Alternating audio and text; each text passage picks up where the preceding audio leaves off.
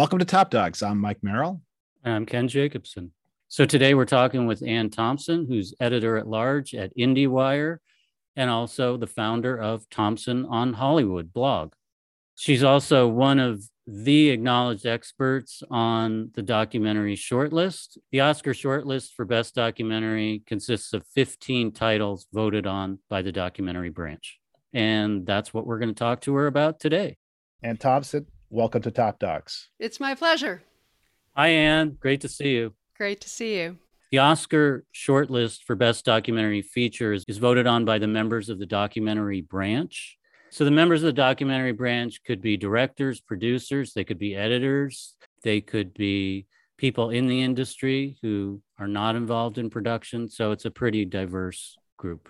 They then also get to vote on the top five from this list of 15. So the ultimate list of five nominees will be voted on by the documentary branch. Once the nominations are announced, then all of the active members of the Academy will get a chance to vote on the winner. So let me start out with the favorites. These are documentaries that do not surprise us that, that they're on the list. Flee, Danish director Jonas Poher Rasmussen's animated telling of his friend Amin's migration from Afghanistan and Amin's subsequent search for the comforts of home. It's also on the shortlist for Best International Feature. Summer of Soul, part music film, part historical record, Ahmir Questlove Thompson revisits the 1969 Harlem Cultural Festival.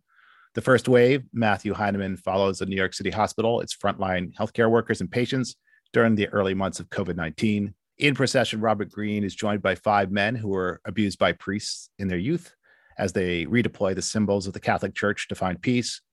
And last on our list of favorites, The Rescue, the directors of the Oscar winning Free Solo, Chai Vasarhelyi and Jimmy Chin, tell the story of the dramatic rescue of a boys' soccer team from a cave system deep inside a Thai mountain.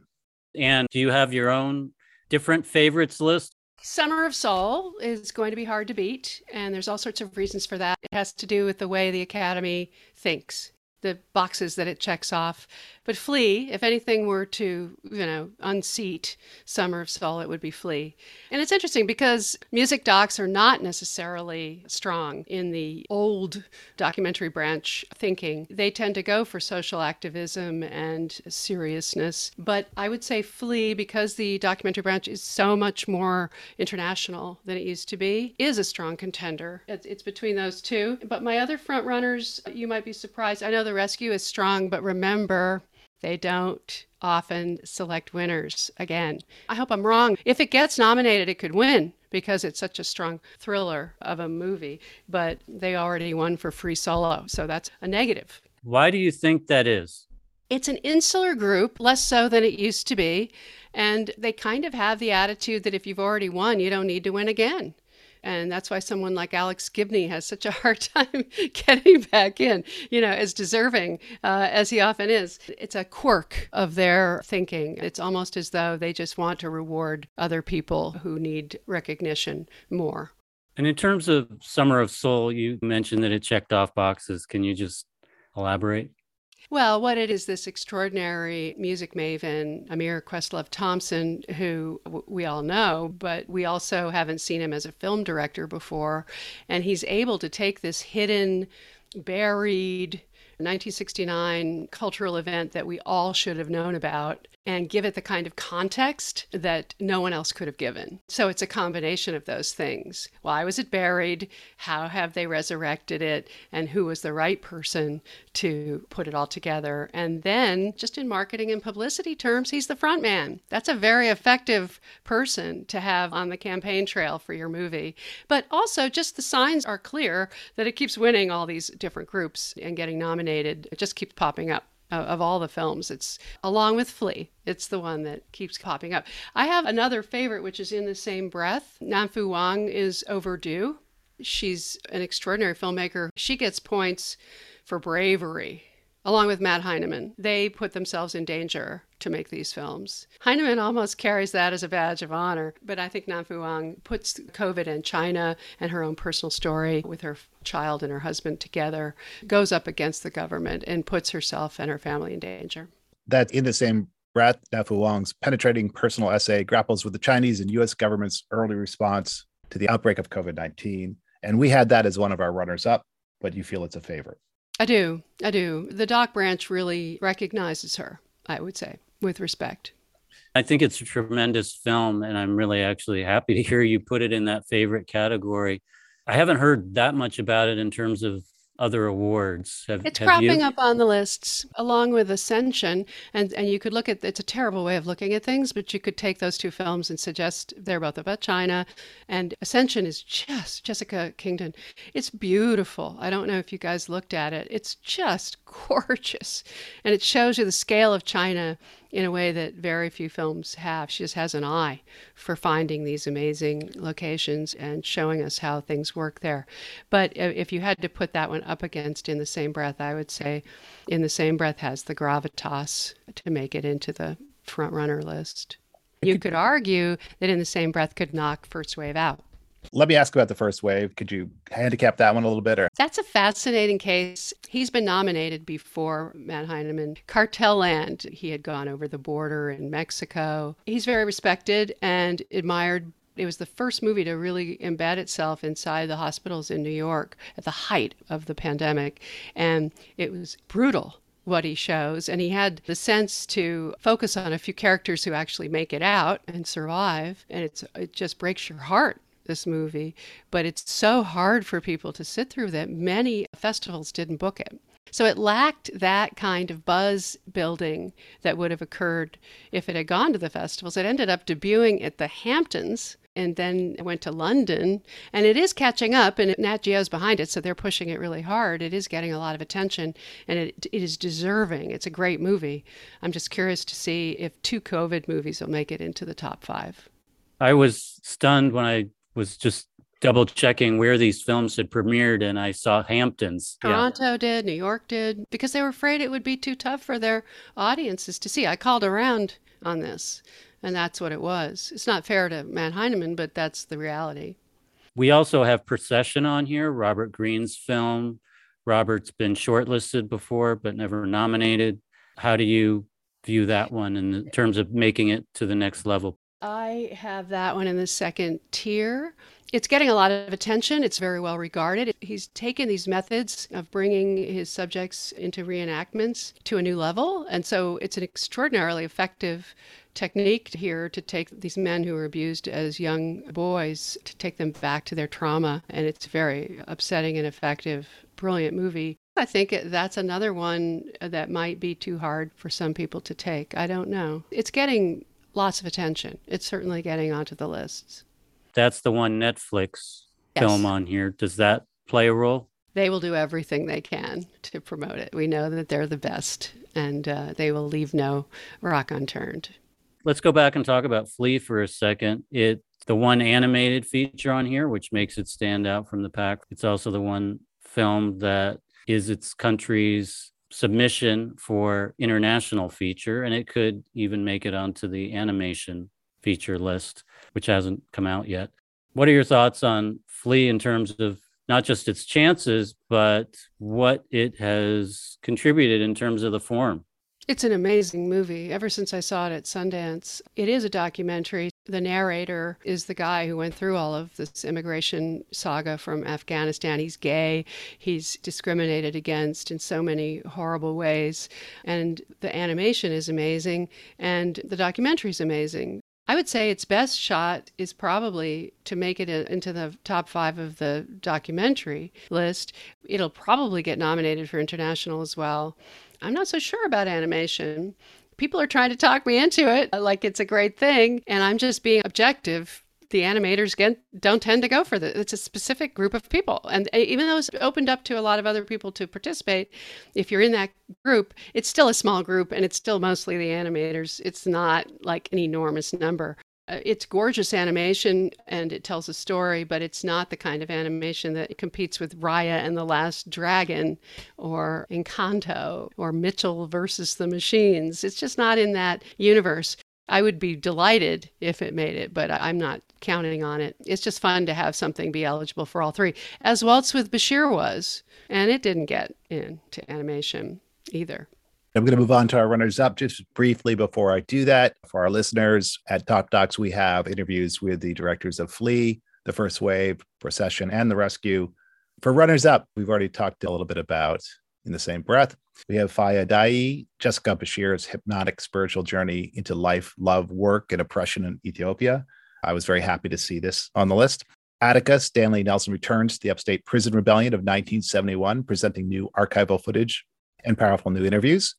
Ascension, Jessica Kingdon's visually immersive exploration of contemporary China's new economy. The Velvet Underground, Todd Haynes dives deeper into his obsession with music with his documentary about the famed group and its place in the New York art scene of the 60s and 70s. And Julia, Betsy West and Julie Cohen profile the legendary chef and television personality Julia Child. Here's the thing about the documentary race, honestly. It's such an amazing group of films. I think they should have 10 nominations for documentary.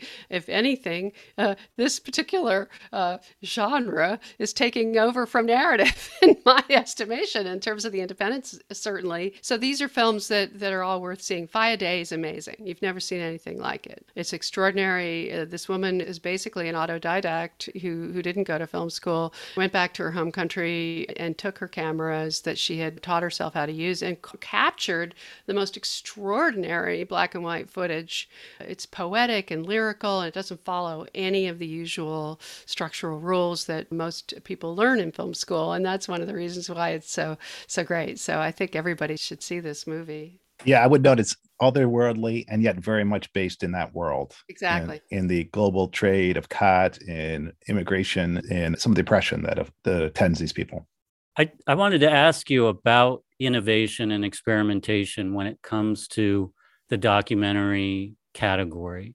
Let's start with the branch. How do you think the branch responds to that, both in getting to the short list and then going from the short list to the five nominees? It used to be really predictable that you could say they don't like music docs, they don't like celebrity docs, they take everything very seriously, they don't like reenactments, they never took Errol Morris seriously back in the day, but they've changed.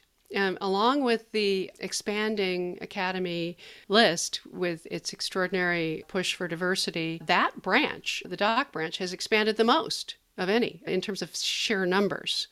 And they're very independent and they're very diverse and they're very international. And so I would say their taste has changed and that gives Flee an advantage. You get more chances for the international side to, to show itself. That partly explains why my octopus teacher did so well. The old branch would never have nominated my octopus teacher. As extraordinarily well done as it was, it was a little, and the reason it won was because it was so mainstream. When you get to the part where the whole academy is voting, you have a much more you have a sense of what's popular and what people have seen and, and, you're right netflix has the advantage. I do think innovation counts. What is it that makes a movie pop and become the subject of discussion is always if you've never seen anything like it before which is why i give ascension points.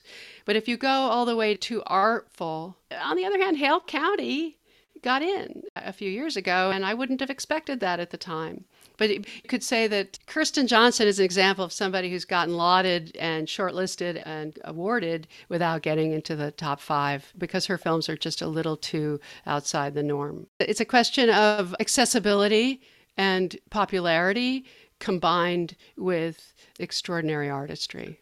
It should be noticed uh, that KJ, Kirsten Johnson, did win an Emmy this past time, and we have a great conversation with her as well. No, she's a, she's fabulous. You do make a good point about generally the distinction between making it to the 15 on the short list and then the top five. There are differences, but then there are exceptions. Hale County is a great example of an exception, meaning it, it was innovative and it still made it to the top five. I do want to talk about Attica. Stanley Nelson has also never been nominated, I believe. He was shortlisted for Jonestown. What are your thoughts on Stanley's film Attica and his chances for making the top five? As I was making my list, I actually looked at Attica with a question mark and I put it right there because if I were to be honest with you, along with the first wave, the movie that hit me the hardest, that really socked me in the gut, was Attica. I thought I knew the story. You know, there's the, the cliche of Al Pacino in Dog Day Afternoon. I lived through it. I was old enough to be around, but I didn't know what really happened there. Stanley Nelson, working with a co director, by the way, a younger woman, Tracy Curry, wasn't around then and helped him get into the archives and find extraordinary material from inside the prison and from the media that covered it at the time images that are shocking that they could ever have taken place in this country. And at the same time, in our current era of awareness of the racism that has been prevalent in our systems, especially prison systems, for all these decades, it's just terrifying to watch this movie. It could get in. We had a great conversation with Stanley, and uh, it's a very powerful film. I what felt the same way you did, Anne, in that I was like, I think I know this Atticus story. And then I watched the film. He made me realize how much I didn't know. He brought in all this great footage horrifying footage, which enabled him, as well as through the interviews, to explore these deeper themes. And it really hit home. Talking about ticking the boxes, and I hate to be so cynical about it, but I could see some movement toward rewarding him for his whole career. And also, uh, by the way, Tracy Curry did do all those interviews. So it is a dual directing situation. The Velvet Underground. I love Todd Haynes' fictional work how does the documentary branch feel about an outsider, as it were, somebody who's had great success in other areas jumping into the documentary space? So they, in this case, of the music docs that were in contention, of course, Summer of Soul got in, and I think the Velvet Underground, which uh, did very well at Cannes, and does fall into the category that you were talking about earlier, which is innovation. He is such a good filmmaker and had never made a documentary before that he was able to reinvent it and really use some of the avant-garde techniques of that period in Andy Warhol, New York, you know, put in the split screens and show you lots of things going on simultaneously and really play around with it in a in a really good way. So I'm glad they included it. Do I think they're going to include it in the top 5? No. he he is an outsider and the real reason is that not everyone relates to the Velvet It underground. It isn't like he's got some popular group. I think he's using them to reach for a wider conversation a, a cultural conversation that's valid, but other people may just not relate to that particular group. It's the second of his Velvet series too. So that's right. That's right. Velvet Goldmine. Wonderful film. What about Julia? So Julia is about Julia Child, of course, and it's directed by Betsy West and Julie Cohen, who were nominated for RBG. What so are your thoughts overdue. on Julia? They're overdue. Julia is a delightful movie, for one thing. I mean, if we're looking for a little bit of charm and sensuality and, and just sheer pleasure, Julia's your movie. Does this branch tend to reward that sort of thing? Maybe not, but they are carving out a niche in the realm of feminist documentaries that take iconic women and explore how they got to be that way. The other one they did was My Name is Pauli Murray, which is also a, an excellent movie. Betsy West and Julie Cohen paint a portrait of women's and civil rights activist, lawyer, and poet Pauli Murray. Which I would also argue, because of the pandemic, the two movies were back to back this year instead of being separated by a year. So maybe they're overdue, maybe they're really respected, and maybe they don't get in just because they're relatively straightforward in their approach to making these movies. They're not innovative at all. I would agree with you. I also would agree that it's a delightful film and those tend not to make it to the next level. We interviewed Betsy and Julie about My Name is Pauli Murray, not about Julia. I was certainly struck that Julia is the one that got on this list and not My Name is Pauli Murray.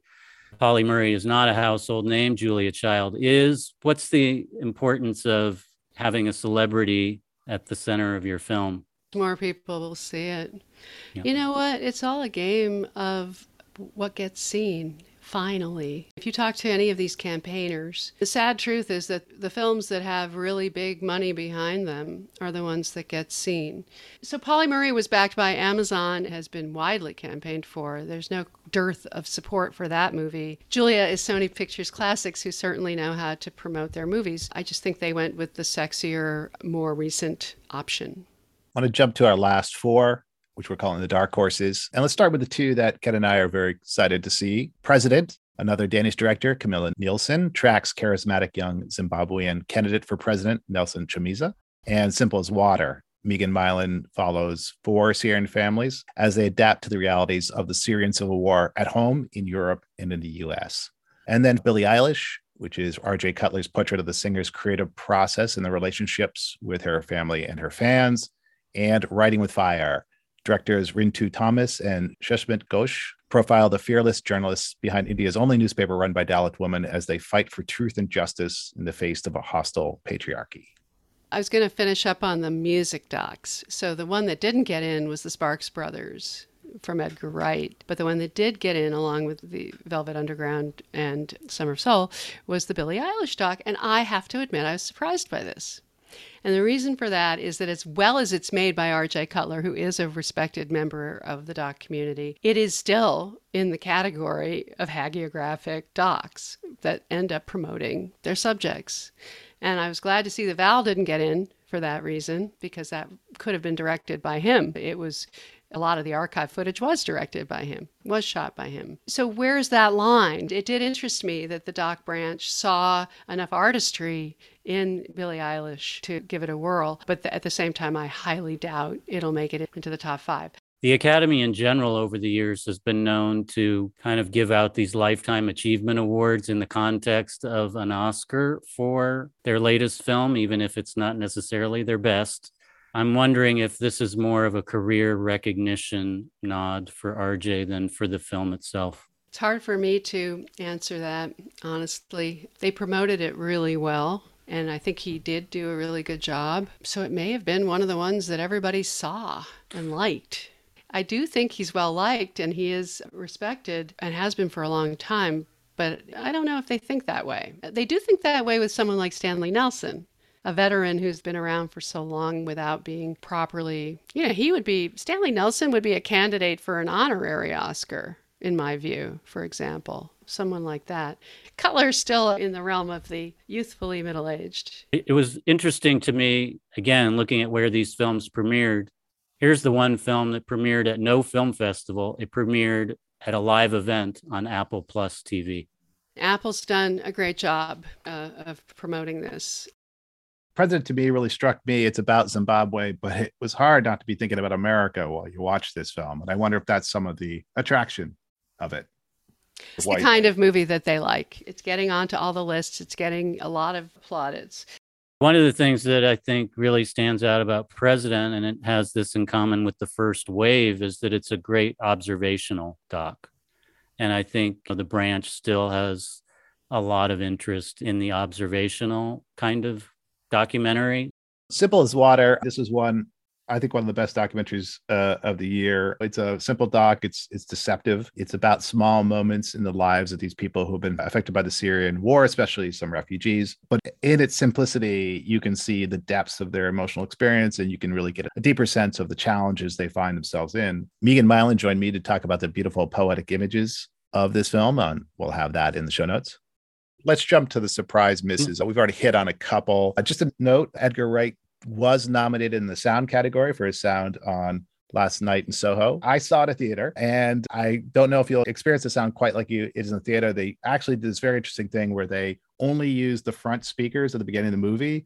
And then as the lead character kind of falls deeper into this dreamlike state, they envelop you with the sound. So if you can see that in the theater, I would recommend it. Not anything to do with the documentaries. Let me give you one that I'm sorry not to see on here, which is Rebel Hearts. I don't know if Me you saw too. It. I loved okay. Rebel Hearts. So, yeah, I was lobbying for that all along. It's about nuns. So this is Pedro Kos. Uh, he charts the evolution of a progressive order of nuns in the 1960s who have run up against the regressive LA diocese leadership. I would have liked to seen another uh, movie challenging the Catholic Church's hierarchy, but maybe that's a little bit much to ask. They prevailed. They went up against the church, and these rebel nuns at Immaculate Heart actually prevailed. And it was horrifying to see how badly educated the Catholics in LA were. I mean, these people didn't have credentials, and the, and the nuns were actually fighting for that. Pedro Kos did a great job. He added animation. He really made it into something uh, that could have been deadly dull in other hands. You're right. It, it all has to do with how many people see these films and this was this subject was a little arcane for some. This is a Discovery Plus title. They got shut out this year. I don't know if there's any rhyme or reason to that. For Rebel Hearts, not only did we talk to Pedro Kos, but we actually did a anatomy of a scene. So we have two shows with Pedro, and we'll put those in the show notes as well. The other one I would say that got omitted, really a, a notable one, was Liz Garbus's Becoming Cousteau. That's one of those movies where I thought it was just extraordinarily well done. Uh, just the skill involved in taking all those archives and taking this guy that we thought we knew as a filmmaker and a celebrity, the Calypso and the Red Hat and all that, and, and showing what he really went through over the course of his career. But it sounds like people weren't that interested, even if Nat Geo was pushing that one really hard. Could that also be a factor that Liz Garbus has been nominated before? She's never won, but she's overdue in that sense. Becoming Cousteau is one thing. What happened to Miss Simone is she didn't win, so she's due, right? But it may be that she's successful, that she's considered to be very is, successful. Is there a cap too? I mean, we have two. The first wave and the rescue are both National Geographic documentaries. They may have had that in mind that they wouldn't want three of those to be in there.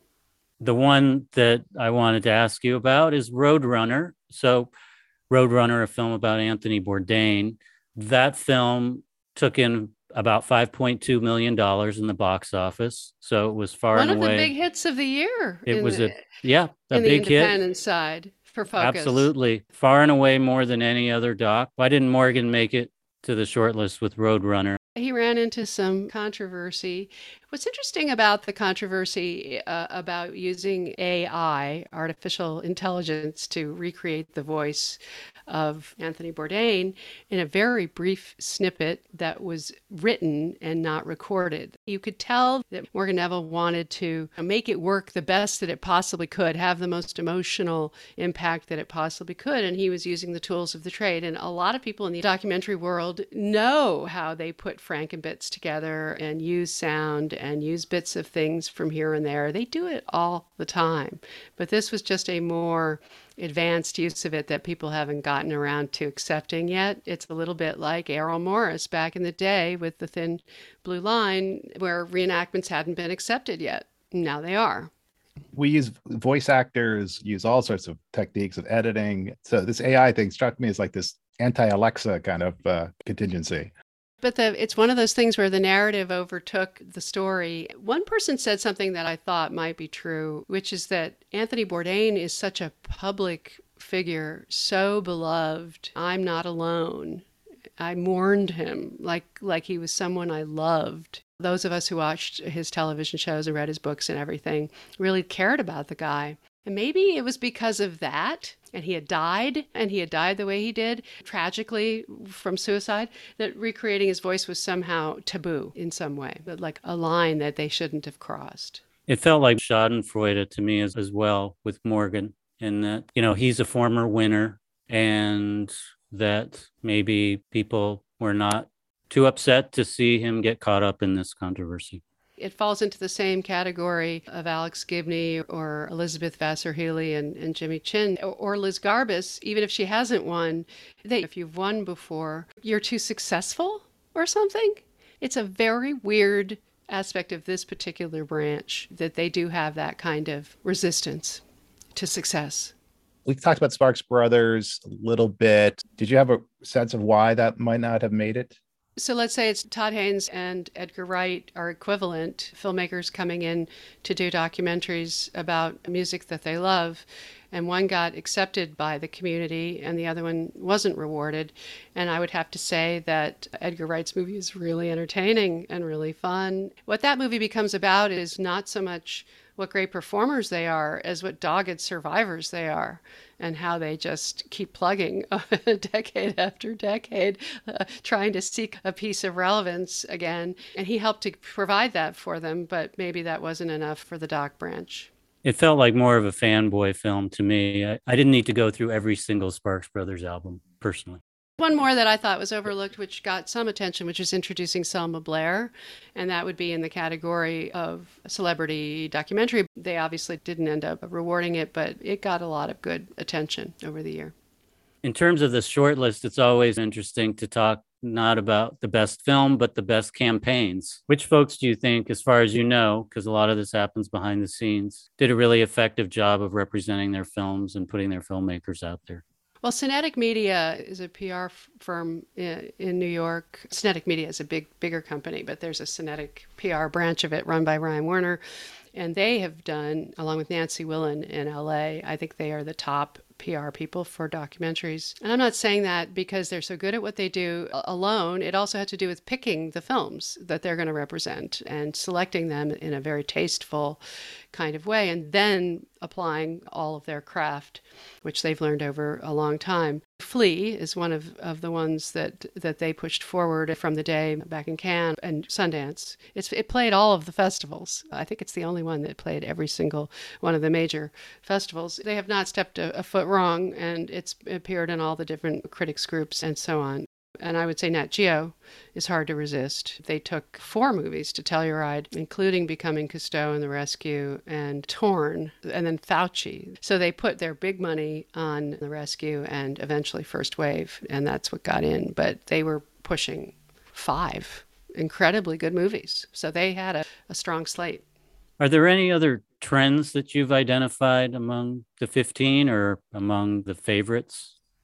If you put the two Chinese films, Ascension and In the Same Breath, and Flee into a, a more global, international category, you could put The Rescue in a more global category also. It, it isn't really an American story. And it took a coalition of people from different countries to get that made, including the subjects from Britain and the subjects from Thailand. Julia, American, but she had a global following and spent some time in Paris, romantic time in Paris. I, I do think that continues to be a trend. International definitely does seem to be a continuing trend, I, I think. Writing with Fire and President, both. Simple as water. What about festival launch pads? Sundance, I think, has taken the lead in the last few years. Totally. With, this year we have six that premiered at Sundance.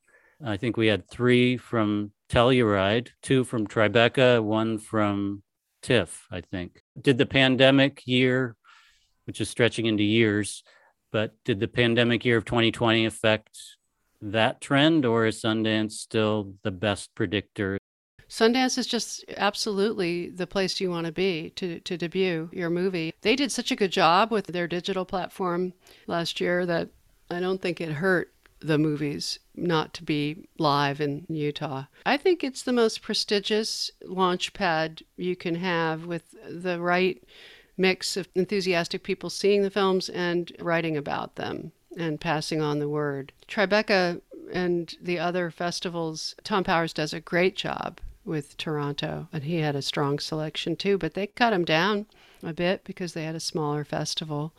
And then, of course, uh, he does his usual thing at Doc NYC and comes up with his short list. How do you think the branch is doing in terms of looking through the lens of the shortlist representation? They're very conscious of that. They're never not going to be aware of that. We've got a number of Asian filmmakers and subjects. We have a number of subjects that deal with race issues, uh, most especially Attica, but also Summer of Soul. It's a very eclectic group of films. I think they did really well, don't you? I think they did. I think there was maybe a dearth of LGBTQ stories and filmmakers that made it this year. What um, candidate would you have pushed I, in that category? In terms of subjects, Pauli Murray. Yeah, um, I agree. That's a good one. No Straight Lines is a really good, well made film by Vivian Kleiman, but she doesn't have a distributor, and that's a handicap, I think. And Very much so. Yeah. No Ordinary no, Man, maybe. I think it's evident now that in the documentary world, more than ever, having a robust campaign behind you is a necessity. And if you don't, you're kind of left outside of the group shouldn't be that way, but it is.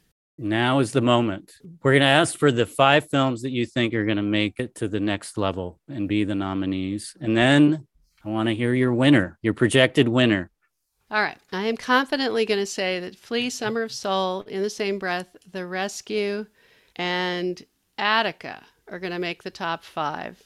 My logic for that is that In the Same Breath is going to knock out the first wave, and In the Same Breath is also going to knock out Ascension. Am I overthinking this? Yes. I just have a hunch that Attica is going to make it. And then my prediction for the winner is Summer of Soul. Great yes. film, highly enjoyable and and meaningful. Uh, very much about the music that summer in Harlem, but also about uh, growing awareness of Black pride. But if it weren't that, it would be Flee. Do you have a favorite film of the year, a film that you would love to see take home the Oscar? I am going to argue for In the Same Breath on that one. I love Flee. I, I, love, love, love Flee and Summer of Soul and the rest. I love. They're such good films. They're extraordinary films. But in the same breath, just does this extraordinary thing of combining the visual beauty of Ascension, uh, the capturing of the culture of China, the extraordinary courage of the filmmaker who brings her personal narration to it, and the COVID drama in China. And she unearths a lot of stuff that no one else got in terms of revealing new reporting. I am awed by this film. I think there is something called a Nanfu Wang film. She has a distinctive filmmaking aesthetic and approach to the medium. And you could watch five minutes of any one of her films and go, that film's by Nanfu. No other person could have made that film. And thanks so much for going through this year's Oscar shortlist. We loved your insights and look forward to having you again. Thanks so much, Anne. It was my pleasure. Really fun.